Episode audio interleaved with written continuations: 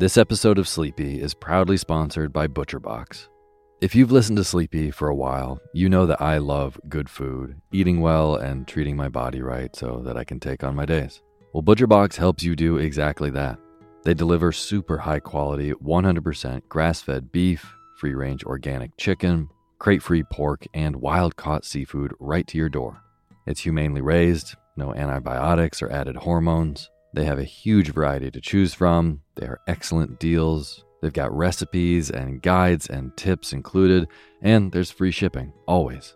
Eating well is a huge factor in getting a good night's sleep, as is sometimes saving the trip to the grocery store and taking some stress out of your daily schedule. I have been loving these deliveries for those reasons. Been cooking up their uh, steak tips with eggs in the morning, with butter and scallions and soy sauce, and I also made a delicious brine chicken roast with lemon parsley gravy. So good. The prices for this kind of quality and convenience is really impressive. Uh, yeah, ButcherBox has made me very happy. So sign up at butcherbox.com slash sleepy and get our special deal. ButcherBox is offering our listeners a free for a year offer plus an additional $20 off. Choose salmon, chicken breast, or steak tips free in every order for a year. Sign up today at butcherbox.com slash sleepy and use code SLEEPY to choose your free for a year offer. Plus, get $20 off your first order. Butcherbox.com slash sleepy. Eat well, sleep well.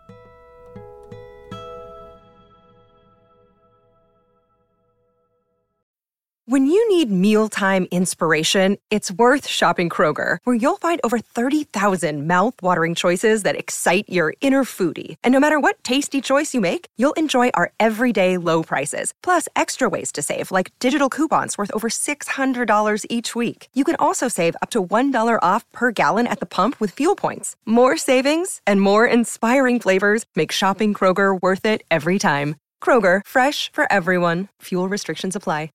Hey, my name's Otis Gray, and you're listening to Sleepy.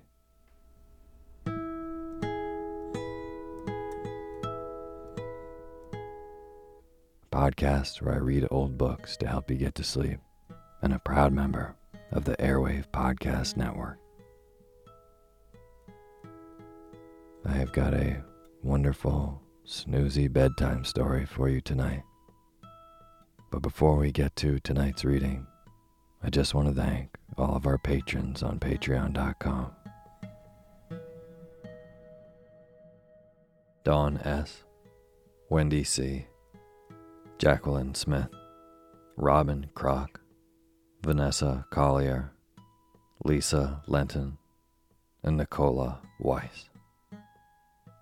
Thank you all so, so much for being a part of making this show. And for anyone who doesn't know, these are all brand new patrons on patreon.com, which is a website you can go on and support creators of the Workday Life. So, if the Sleepy Podcast has helped you get a better night's rest or wake up more refreshed the next day, then consider going to patreon.com slash sleepy radio and donating even a dollar a month. No matter how much you donate, I'll read your name in the opening credits of the next show after you do. And if you are a $5 donator, then you get access to an all exclusive poetry feed where there are all kinds of readings that are not on the regular podcast. Um, and this past week, we also had a very special episode where I did a snoozy interview with author of The Lumberjack's Dove, GennaRose Nethercott which was really fantastic. So, if you'd like to hear that interview and get more poetry readings and have your name read on the show, just go to patreon.com slash sleepy radio. Thank you. And as always, the music you're hearing is by my good friend James Lepkowski, and the cover art for Sleepy is by Gracie Kanan.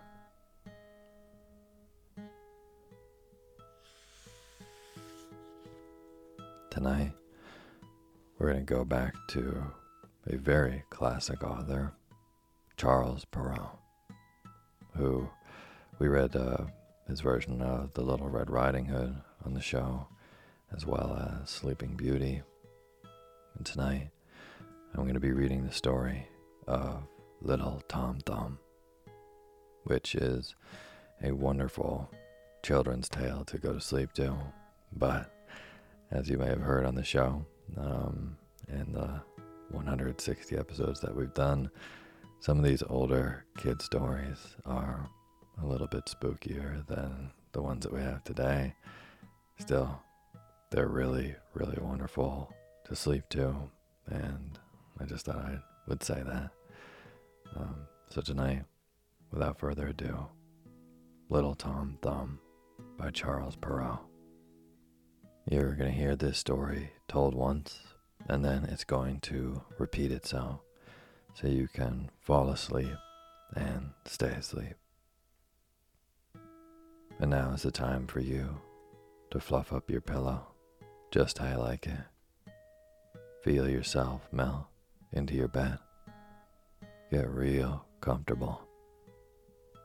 Close your eyes and let me read to you.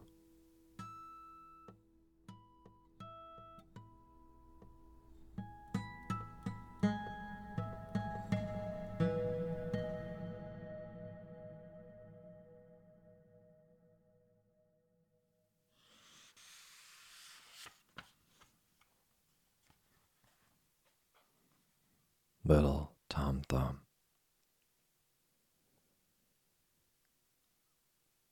Once upon a time, there lived a woodcutter and his wife, who had seven children, all boys. The eldest was only ten years old, and the youngest was seven. People were astonished that the woodcutter had had so many children in so short a time, but the reason was that his wife delighted in children and never had less than two at a time. They were very poor, and their seven children were a great tax on them, for none of them was yet able to earn his own living. And they were troubled also because the youngest was very delicate and could not speak a word. They mistook for stupidity what was in reality a mark of good sense. This youngest boy was very little at his birth, he was scarcely bigger than a man's thumb, and he was called, in consequence, Little Tom Thumb.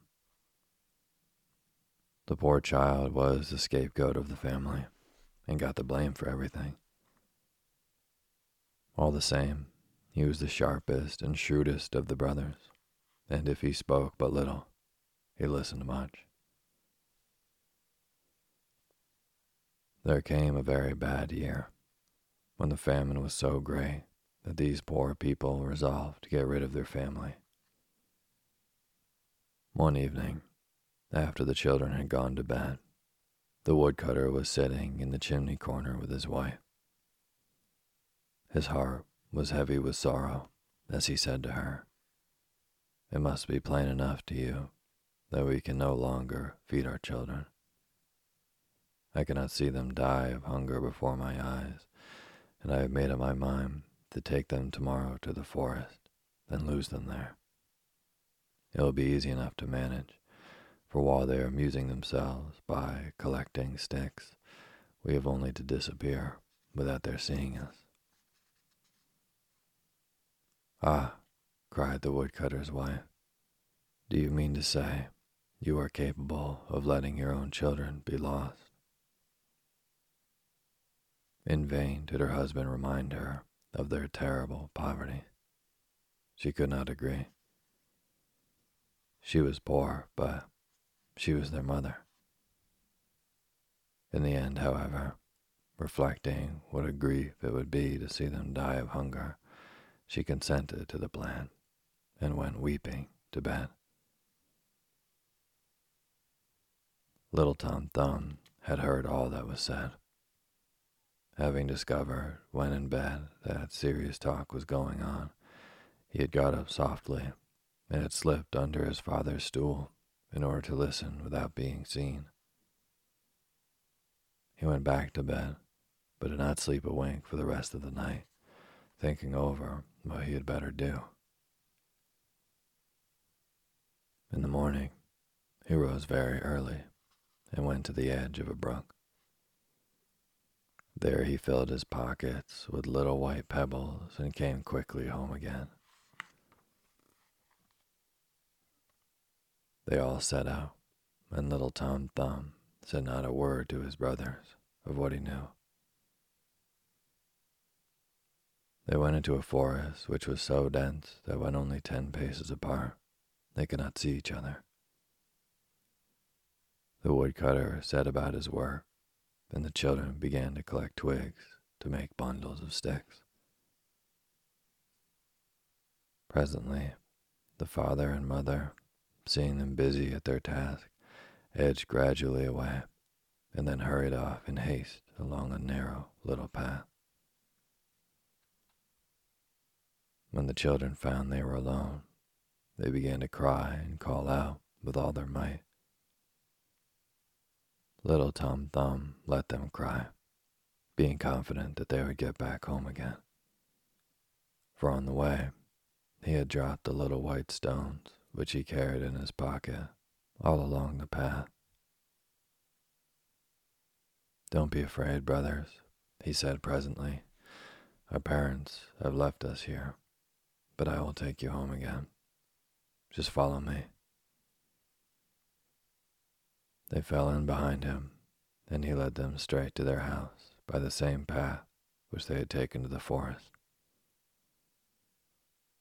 At first, they dared not go in, but placed themselves against the door where they could hear everything their father and mother were saying.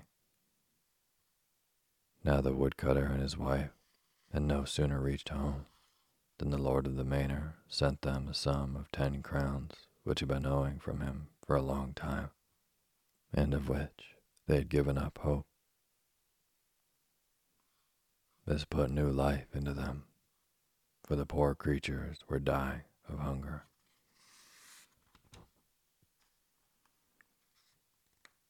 The woodcutter sent his wife off to the butcher at once, and as it was such a long time since they had had anything to eat, she bought three times as much meat as a supper for two required. When they found themselves once more at the table, the woodcutter's wife began to lament. Alas, where are our poor children now? she said. They could make a good meal off what we have over. Mind you, William, it was you who wished to lose them. I declared over and over again that we should repent it. What are they doing now in the forest? Merciful heavens, perhaps the wolves have already eaten them. A monster you must be to lose your children in this way. Alas, the woodcutter lost patience for she repeated more than twenty times that he would repent it, and that she had told him so. He threatened to beat her if she did not hold her tongue. It was not that the woodcutter was less grieved than his wife, but she browbeat him, and he was of the same opinion as many other people, who, like a woman, to have the knack of saying the right thing, but not the trick of being always in the right. Alas, cried the woodcutter's wife, bursting into tears, where are now my children, my poor children? She said at once so loud that the children at the door heard it plainly. Together they all called out, Here we are, here we are.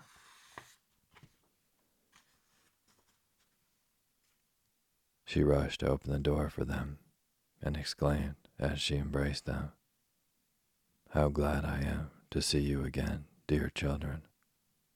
You must be very tired and hungry.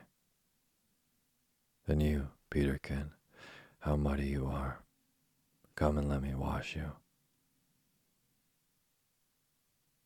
This Peterkin was her eldest son. She loved him more than all the others because he was inclined to be red-headed, and she herself was rather red. They sat down at the table and ate with an appetite which it did their parents good to see. They all talked at once as they recounted their fears they had felt in the forest. The good souls were delighted to have their children with them again, and the pleasure continued as long as the ten crowns lasted. But when the money was all spent, they relapsed into their former sadness. They again resolved to lose the children and to lead them much further away than they had done the first time, so as to do the job thoroughly. But though they were careful not to speak openly about it, their conversation did not escape little Tom Thumb, who made up his mind to get out of the situation as he had done on the former occasion. But though he got up early to go and collect his little stones, he found the door of the house doubly locked, and he could not carry out his plan. He could not think what to do until the woodcutter's wife gave them each a piece of bread for breakfast. Then it occurred to him to use the bread in place of the stones by throwing crumbs along the path which they took. Then he tucked it tight in his pocket. Their parents led them into the thickest and darkest part of the forest, and as soon as they were there, slipped away by a side path and left them. This did not much trouble little Tom Thumb, for he believed he could easily find the way back by means of the bread which he had scattered wherever he walked. But to his dismay, he could not discover a single crumb. The birds had come along and eaten it all. They were in sore trouble now, for with every step they strayed further and became more and more entangled in the forest. Night came on, and a terrific wind arose, which filled them with dreadful alarm. On every side, they seemed to hear nothing but the howling of wolves which were coming to eat them up. They dared not speak or move. In addition, it began to rain so heavily that they were soaked to the skin.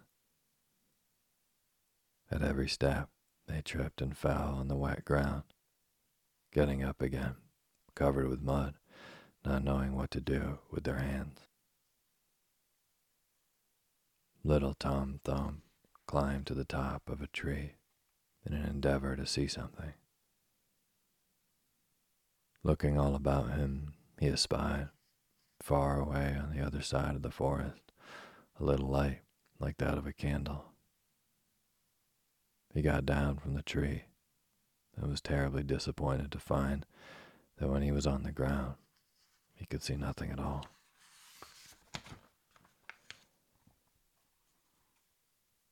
After they had walked some distance in the direction of the light, however, he caught a glimpse of it again as they were nearing the edge of the forest. At last they reached the house where the light was burning but not without much anxiety.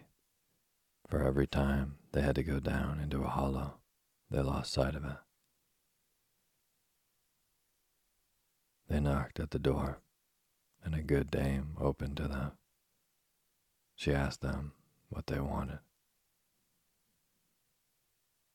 Little Tom Thumb explained that they were poor children who had lost their way in the forest and begged her, for pity's sake, to give them a night's lodging. Noticing what bonny children they all were, the woman began to cry. Alas, my poor little dears, she said, you do not know the place you have come to. Have you not heard that this is the house of an ogre who eats little children? Alas, madam, answered little Tom Thumb, trembling like all the rest of his brothers. What shall we do? One thing is very certain. If you do not take us in, The wolves of the forest will devour us this very night. And that being so, we should prefer to be eaten by your husband. Perhaps he may take pity on us if you plead for us. The ogre's wife, thinking she might be able to hide them from her husband till the next morning, allowed them to come in and put them to warm near a huge fire where a whole sheep was cooking on the spit for the ogre's supper. Just as they were beginning to get warm, they heard two or three great bangs at the door. The ogre had returned. His wife hid them quickly under the bed and ran to open the door. The first thing the ogre did was to ask whether supper was ready and the wine opened. Then, without ado, he sat down to table. Blood was still dripping from the sheep, but it seemed all the better to him for that. He sniffed her right and left, declaring that he could smell fresh flesh. Indeed, said his wife, it must be the calf which I have just dressed that you smell. I smell fresh flesh, I tell you, shouted the ogre, eyeing his wife askance and there is something going on here which I do not understand. With these words, he got up from the table and went straight to the bed. Ah, said he, so this is the way you deceive me, wicked woman that you are. I have a very great mind to eat you too. It's lucky for you that you are old and tough I am expecting three ogre friends of mine to pay me a visit in the next few days, and here is a tasty dish which will just come in nicely for them. One after another, he dragged the children out from under the bed. The poor things threw themselves on their knees, imploring mercy, but they had to deal with the most cruel of all ogres. Far from pitying them, he was already devouring them with his eyes and repeating to his wife that when cooked with a good sauce, they would make most dainty morsels. Off he went to get a large knife, which he sharpened as he drew near the poor children on a long stone in his left hand. He had already seized one of them when his wife called out to him. What do you want to do it now for? she said. Will it not be time enough tomorrow? Hold your tongue, replied the ogre. They will be all the more tender. But you have such a lot of meat, rejoined his wife. Look, there are a calf, two sheep, and half a pig. You are right, said the ogre. Give them a good supper to fatten them up, and take them to bed. The good woman was overjoyed and brought them a splendid supper. But the poor little wretches were so cowed with fright that they could not eat. And as for the ogre, he went back to his drinking, very pleased to have such good entertainment for his friends. He drank a dozen cups more than usual, and was obliged to go off to bed early, for the wine had gone somewhat to his head. Now the ogre had seven daughters who as yet were only children. These little ogresses all had the most lovely complexions, for, like their father, they ate fresh meat but they had little round gray eyes, crooked noses, and very large mouths, with long and exceedingly sharp teeth set far apart. They were not so very wicked at present, but they showed great promise, for already they were in the habit of killing little children to suck their blood. They had gone to bed early, and were all seven in a great bed, each with a crown of gold upon her head. In the same room there was another bed, equally large. Into this the ogre's wife put the seven little boys, and then went to sleep herself beside her husband. Little Tom Thumb was fearful lest the ogre should suddenly regret that he had not cut the throats of himself and his brothers the evening before. Having noticed that the ogre's daughters all had golden crowns upon their heads, he got up in the middle of the night and softly placed his own cap and those of his brothers on their heads. Before doing so, he carefully removed the crowns of gold, putting them on his own and his brothers' heads. In this way, if the ogre were to feel like slaughtering them that night, he would mistake the girls for the boys, and vice versa. Things fell out just as he had anticipated. The ogre, waking up at midnight, regretted that he had postponed till the morrow what he could have done overnight. Jumping briskly out of bed, he seized his knife, crying, Now then, let's see how the little rascals are. We won't make the same mistake twice. He groped his way up to his daughter's room and approached the bed in which were the seven little boys. All were sleeping, with the exception of little Tom Thumb, who was numb with fear when he felt the ogre's hand as it touched the head of each brother in turn, reach his own. Upon my word, said the ogre, as he felt the golden crowns. A nice job I was going to make of it. It is very evident that I drank a little too much last night. Forthwith, he went to the bed where his daughters were, and here he felt the little boy's caps. Aha, here are the little scamps, he cried. Now for a smart bit of work. With these words, and without a moment's hesitation, he cut the throats of his seven daughters, and well satisfied with his work, went back to bed beside his wife. No sooner did little Tom Thumb hear him snoring than he woke up his brothers, bidding them dress quickly and follow him. They crept quietly down to the garden and jumped from the wall.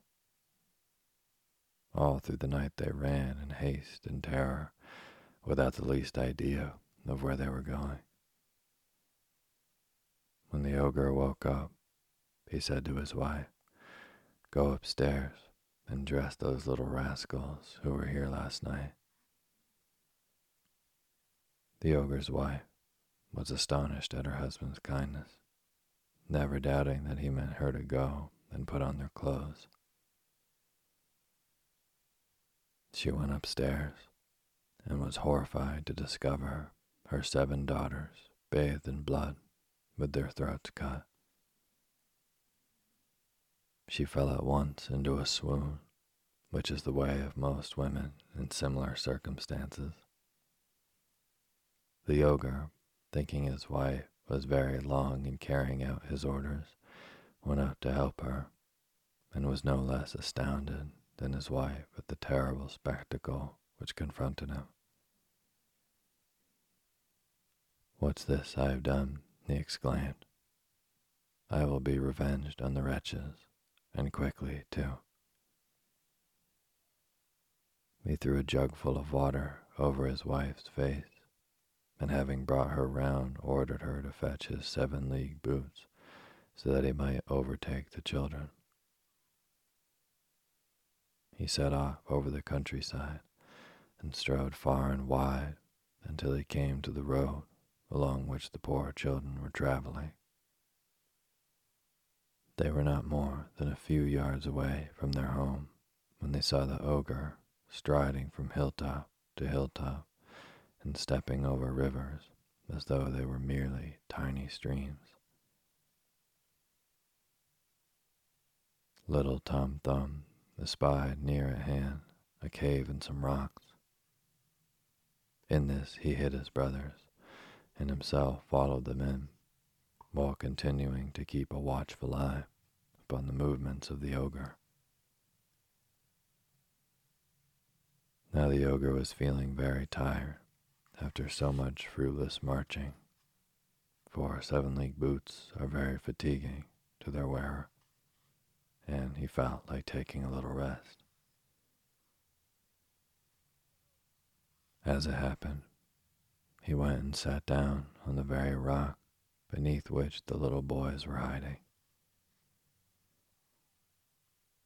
Overcome with weariness, he had not sat there long before he fell asleep and began to snore so terribly that the poor children were as frightened as when he had held his great knife to their throats. Little Tom Thumb was not so alarmed. He told his brothers to flee at once to their home while the ogre was still sleeping soundly, and not to worry about him. They took his advice and ran quickly home. Little Tom Thumb now approached the ogre and gently pulled off his boots, which he at once donned himself. The boots were very heavy and very large, but being enchanted boots, they had the faculty of growing larger or smaller according to the leg they had to suit. Consequently, they always fitted as though they had been made for the wearer. He went straight to the ogre's house, where he found the ogre's wife weeping over her murdered daughters. Your husband, said little Tom Thumb, is in great danger, for he has been captured by a gang of thieves, and the latter have sworn to kill him if he does not hand over all his gold and silver. Just as they had the dagger at his throat, he caught sight of me and begged me to come to you and thus rescue him from his terrible plight. You are to give me everything of value which he possesses, without keeping back a thing. Otherwise, he will be slain without mercy. As the matter is urgent, he wished me to wear his seven league boots to save time, and also to prove to you that I am no impostor. The ogre's wife, in great alarm, gave him immediately all that she had for although this was an ogre who devoured little children, he was by no means a bad husband. Little Tom Thumb, laden with all the ogre's wealth, forthwith repaired to his father's house, where he was received with great joy. Many people do not agree about this last adventure and pretend that little Tom Thumb never committed this theft from the ogre, and only took the seven league boots, about which he had no compunction, since they were only used by the ogre for catching little children. These folks assert that they are in a position to know, having been guests at the woodcutter's cottage. They further say that when little Tom Thumb had put on the ogre's boots, he went off to the court where he knew there was great anxiety concerning the result of a battle which was being fought by an army 200 leagues away.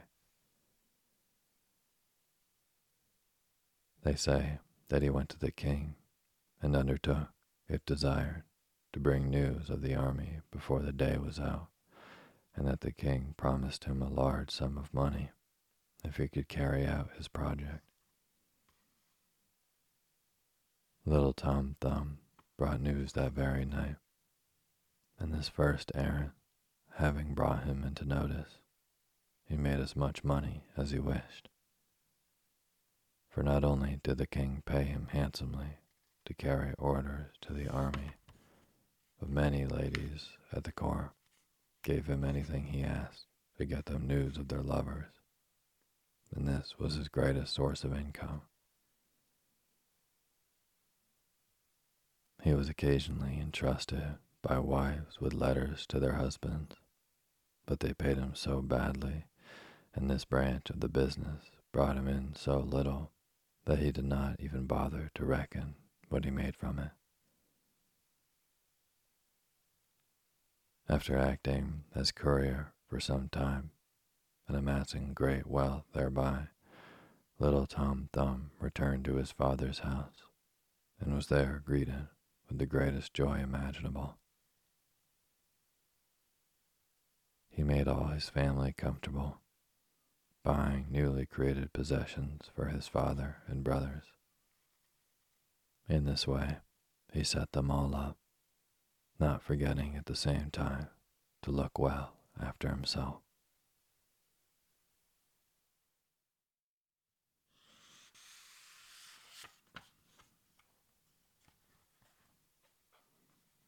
Little Tom Thumb.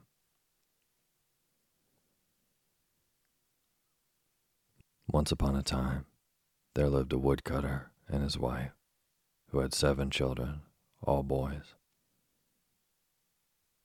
The eldest was only ten years old, and the youngest was seven. People were astonished that the woodcutter had had so many children in so short a time, but the reason was that his wife delighted in children and never had less than two at a time. They were very poor, and their seven children were a great tax on them, for none of them was yet able to earn his own living. And they were troubled also because the youngest was very delicate and could not speak a word. They mistook for stupidity what was in reality a mark of good sense. This youngest boy was very little. At his birth, he was scarcely bigger than a man's thumb, and he was called in consequence Little Tom Thumb. The poor child was the scapegoat of the family and got the blame for everything. All the same, he was the sharpest and shrewdest of the brothers, and if he spoke but little, he listened much. There came a very bad year, when the famine was so great that these poor people resolved to get rid of their family. One evening, after the children had gone to bed, the woodcutter was sitting in the chimney corner with his wife. His heart was heavy with sorrow as he said to her, It must be plain enough to you that we can no longer feed our children. I cannot see them die of hunger before my eyes, and I have made up my mind to take them tomorrow to the forest, then lose them there. It will be easy enough to manage, for while they are amusing themselves by collecting sticks, we have only to disappear without their seeing us. Ah, cried the woodcutter's wife, do you mean to say you are capable of letting your own children be lost? In vain did her husband remind her of their terrible poverty. She could not agree. She was poor, but she was their mother. In the end, however, reflecting what a grief it would be to see them die of hunger, she consented to the plan and went weeping to bed. Little Tom Thumb had heard all that was said having discovered when in bed that serious talk was going on, he had got up softly and had slipped under his father's stool in order to listen without being seen. He went back to bed, but did not sleep a wink for the rest of the night, thinking over what he had better do. In the morning, he rose very early and went to the edge of a brook. There he filled his pockets with little white pebbles and came quickly home again. They all set out, and little Tom Thumb said not a word to his brothers of what he knew. They went into a forest which was so dense that when only ten paces apart, they could not see each other. The woodcutter set about his work, and the children began to collect twigs to make bundles of sticks. Presently, the father and mother, seeing them busy at their task, edged gradually away and then hurried off in haste along a narrow little path. When the children found they were alone, they began to cry and call out with all their might. Little Tom Thumb let them cry, being confident that they would get back home again. For on the way, he had dropped the little white stones which he carried in his pocket all along the path.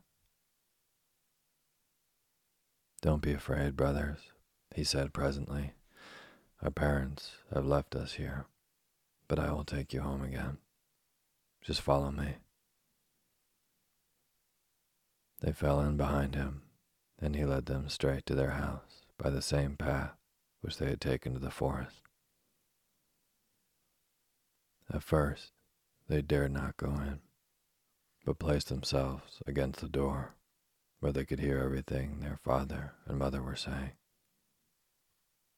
Now the woodcutter and his wife had no sooner reached home than the lord of the manor sent them a sum of ten crowns which had been owing from him for a long time, and of which they had given up hope. This put new life into them, for the poor creatures were dying of hunger.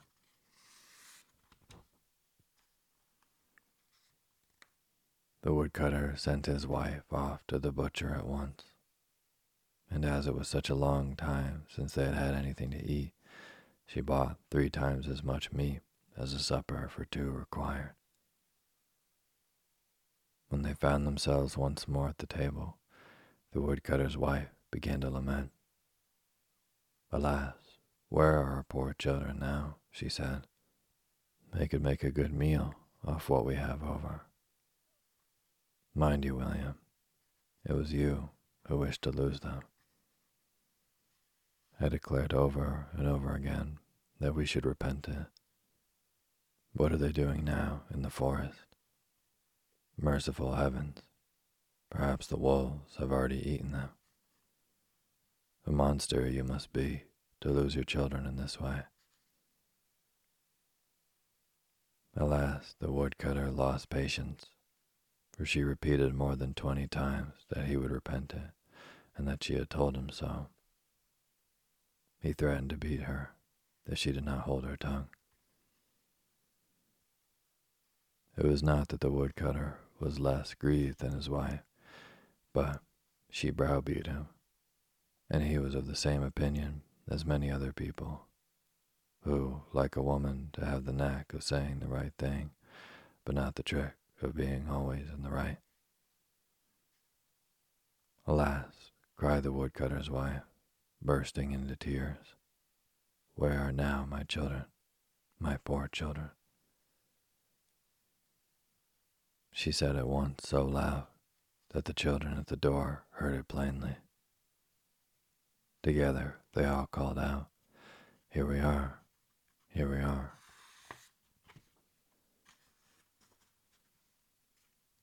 She rushed to open the door for them and exclaimed as she embraced them, How glad I am to see you again, dear children.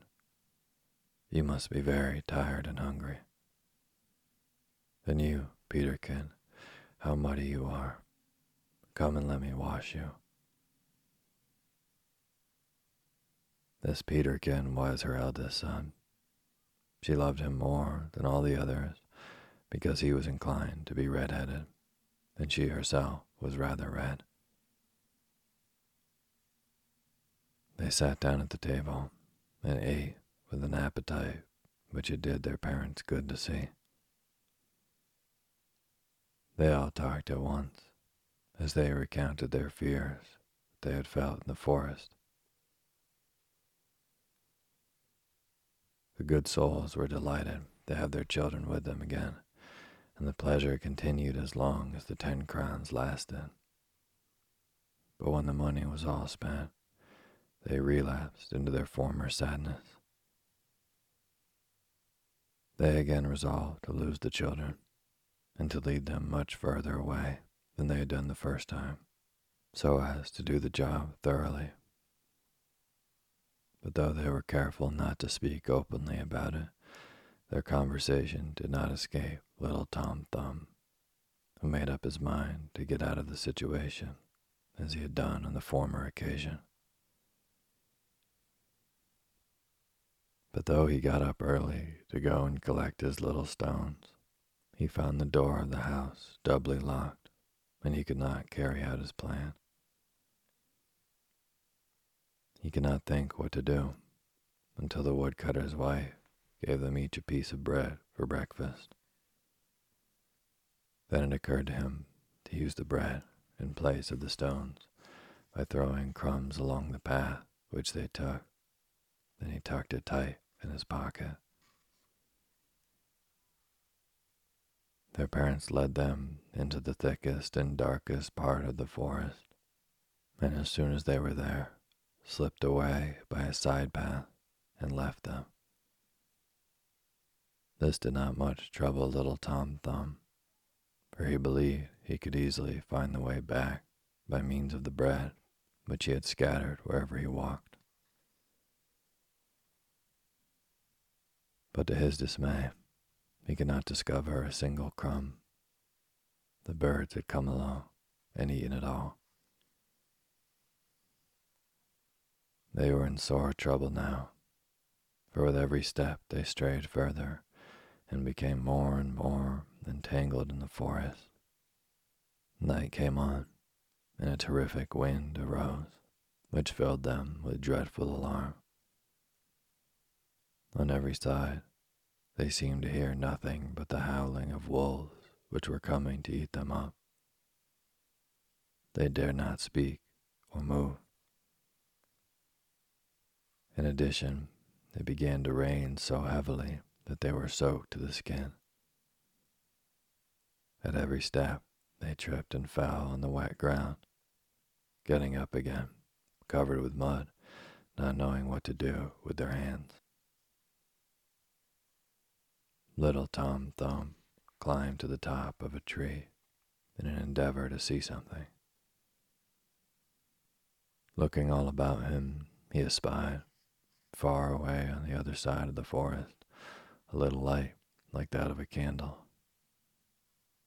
He got down from the tree and was terribly disappointed to find that when he was on the ground, he could see nothing at all.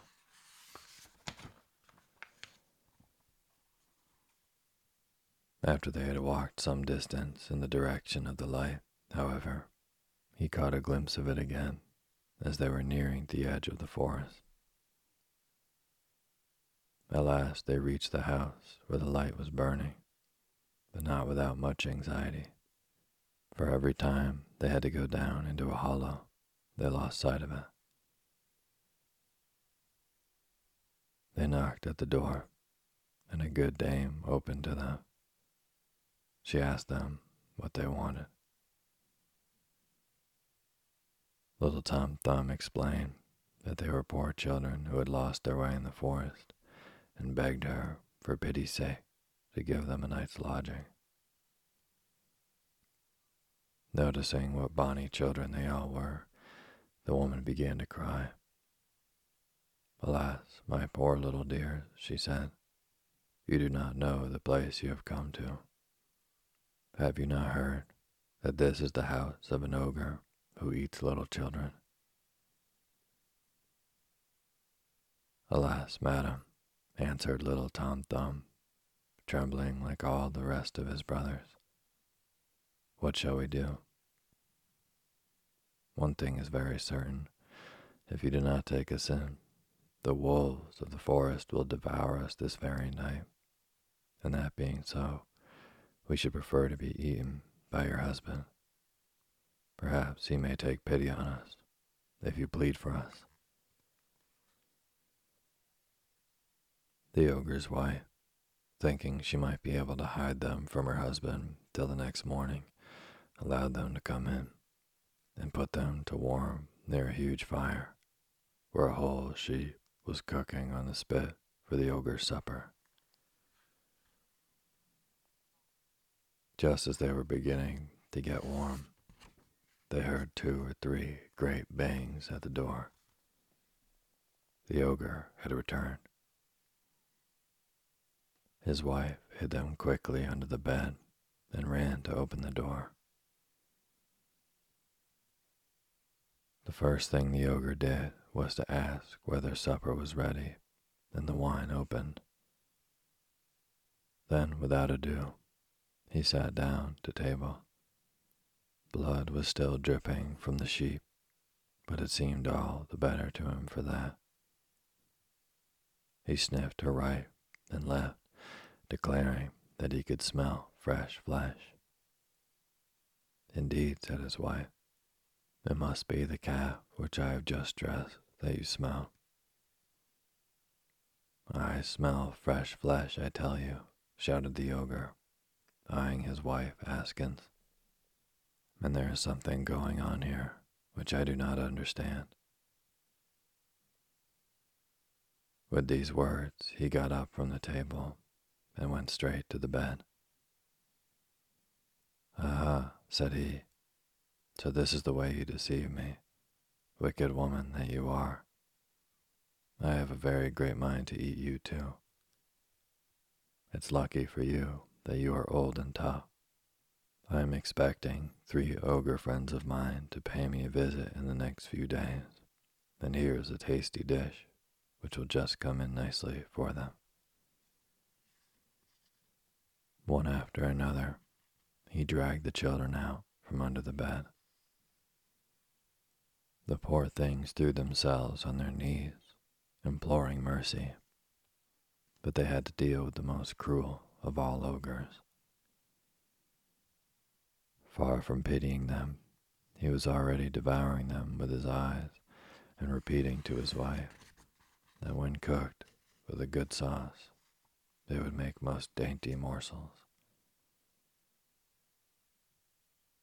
Off he went to get a large knife, which he sharpened as he drew near the poor children on a long stone in his left hand.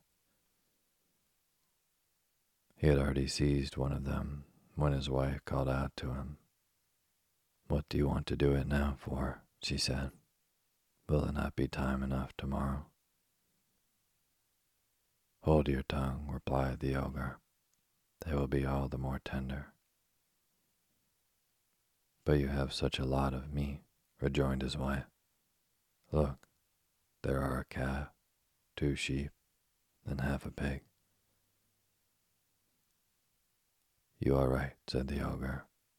Give them a good supper to fatten them up, and take them to bed. The good woman was overjoyed and brought them a splendid supper. But the poor little wretches were so cowed with fright that they could not eat. And as for the ogre, he went back to his drinking, very pleased to have such good entertainment for his friends.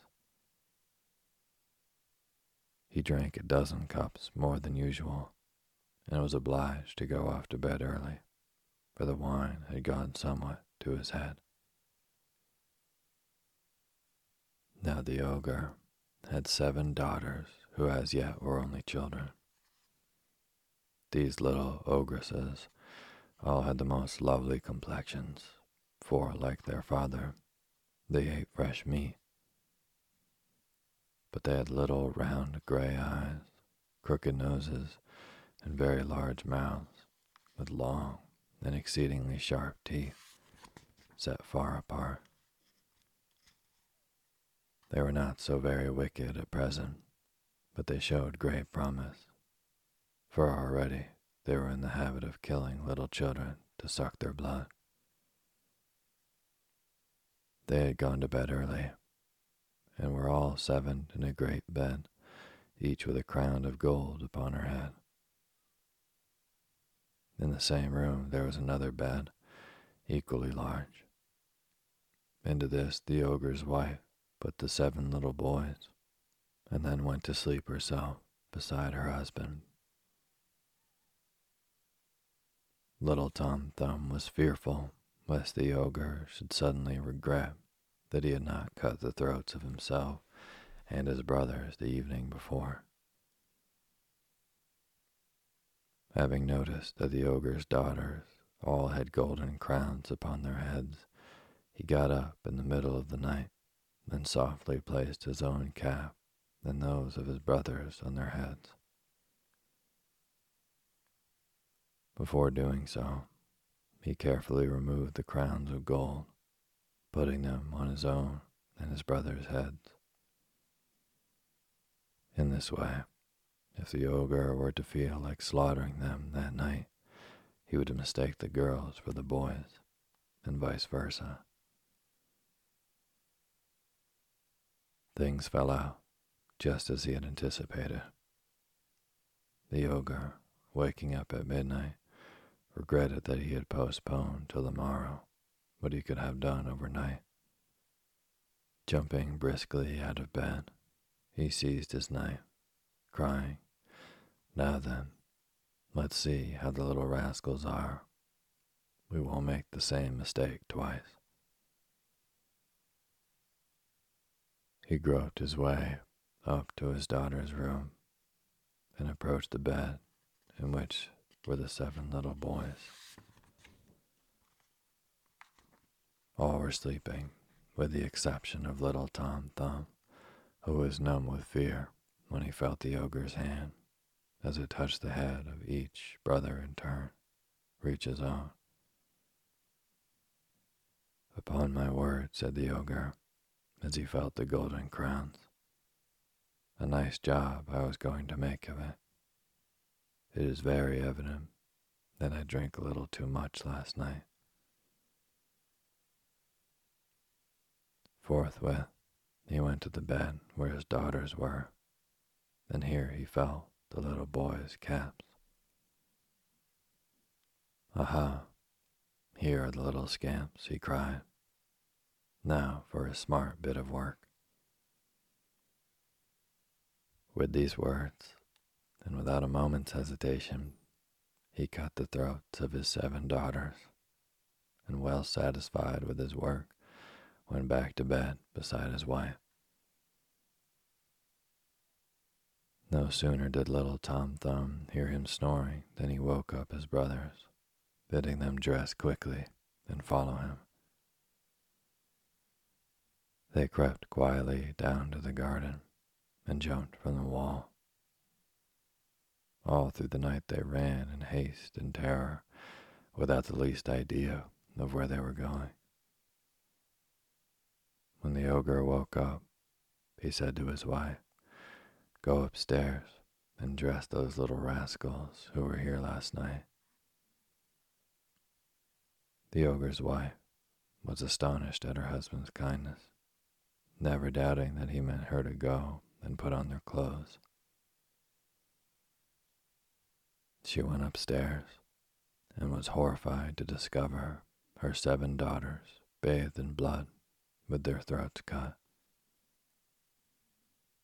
She fell at once into a swoon, which is the way of most women in similar circumstances. The ogre, thinking his wife was very long in carrying out his orders, went out to help her, and was no less astounded than his wife at the terrible spectacle which confronted him. What's this I have done? He exclaimed. I will be revenged on the wretches, and quickly, too. He threw a jug full of water over his wife's face, and having brought her round, ordered her to fetch his seven league boots, so that he might overtake the children. He set off over the countryside and strode far and wide until he came to the road along which the poor children were traveling. They were not more than a few yards away from their home when they saw the ogre striding from hilltop to hilltop and stepping over rivers as though they were merely tiny streams. Little Tom Thumb espied near at hand a cave and some rocks. In this he hid his brothers, and himself followed them in, while continuing to keep a watchful eye upon the movements of the ogre. Now the ogre was feeling very tired after so much fruitless marching, for seven league boots are very fatiguing to their wearer, and he felt like taking a little rest. As it happened, he went and sat down on the very rock beneath which the little boys were hiding. Overcome with weariness, he had not sat there long before he fell asleep and began to snore so terribly that the poor children were as frightened as when he had held his great knife to their throats. Little Tom Thumb was not so alarmed. He told his brothers to flee at once to their home while the ogre was still sleeping soundly, and not to worry about him. They took his advice and ran quickly home. Little Tom Thumb now approached the ogre and gently pulled off his boots, which he at once donned himself. The boots were very heavy and very large, but being enchanted boots, they had the faculty of growing larger or smaller according to the leg they had to suit. Consequently, they always fitted as though they had been made for the wearer. He went straight to the ogre's house, where he found the ogre's wife weeping over her murdered daughters. Your husband, said little Tom Thumb, is in great danger, for he has been captured by a gang of thieves, and the latter have sworn to kill him if he does not hand over all his gold and silver. Just as they had the dagger at his throat, he caught sight of me and begged me to come to you and thus rescue him from his terrible plight. You are to give me everything of value which he possesses, without keeping back a thing. Otherwise, he will be slain without mercy. As the matter is urgent, he wished me to wear his seven league boots to save time, and also to prove to you that I am no impostor. The ogre's wife, in great alarm, gave him immediately all that she had for although this was an ogre who devoured little children, he was by no means a bad husband. Little Tom Thumb, laden with all the ogre's wealth, forthwith repaired to his father's house, where he was received with great joy. Many people do not agree about this last adventure and pretend that little Tom Thumb never committed this theft from the ogre, and only took the seven league boots, about which he had no compunction, since they were only used by the ogre for catching little children. These folks assert that they are in a position to know, having been guests at the woodcutter's cottage.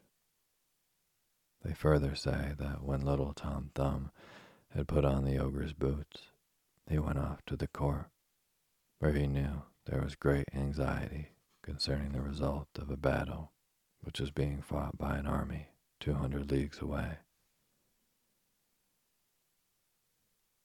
They say that he went to the king and undertook, if desired, to bring news of the army before the day was out, and that the king promised him a large sum of money if he could carry out his project. Little Tom Thumb brought news that very night, and this first errand, having brought him into notice, he made as much money as he wished. For not only did the king pay him handsomely to carry orders to the army, but many ladies at the court gave him anything he asked to get them news of their lovers, and this was his greatest source of income.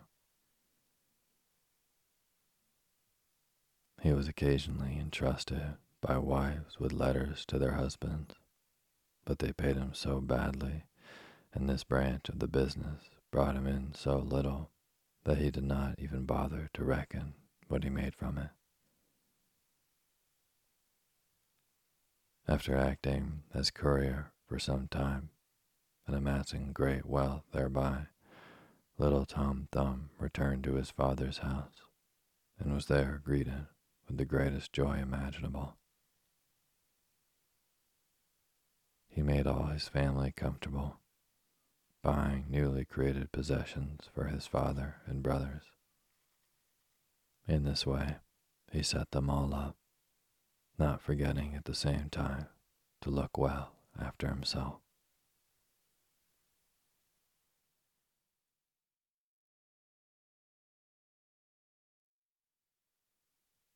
Thank you for listening to Sleepy.